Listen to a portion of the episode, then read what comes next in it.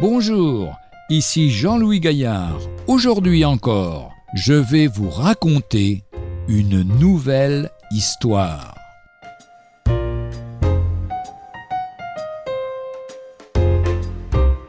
La fleur soporifique. Il existe, paraît-il, dans l'Himalaya, une certaine fleur dont le parfum plonge les voyageurs dans un sommeil léthargique. Pour s'en préserver, les gens du pays tiennent à la main une autre plante dont le parfum en neutralise l'effet. La fleur soporifique est une magnifique plante dont l'éclat est séduisant, mais on ne peut pas se promener, encore moins s'étendre parmi ces fleurs sans être pris par un sommeil redoutable.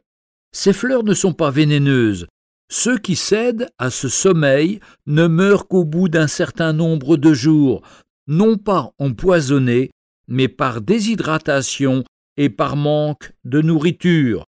Telle est l'action des plaisirs de ce monde. Ils peuvent ne pas être mauvais en eux-mêmes, mais ils exercent sur ceux qui s'y adonnent une action assoupissante. Le remède à cette pernicieuse influence, c'est la parole de Dieu, aspirons-en le parfum, et nous traverserons, sans nous y arrêter, les parterres dangereux des tentations du monde. Lisons-la avec prière, demandant au Seigneur qu'il dispose nos esprits pour qu'elle ait un effet actif sur nous, et nous serons alors préservés de toutes les influences pernicieuses auxquelles nous expose le contact d'un monde perdu.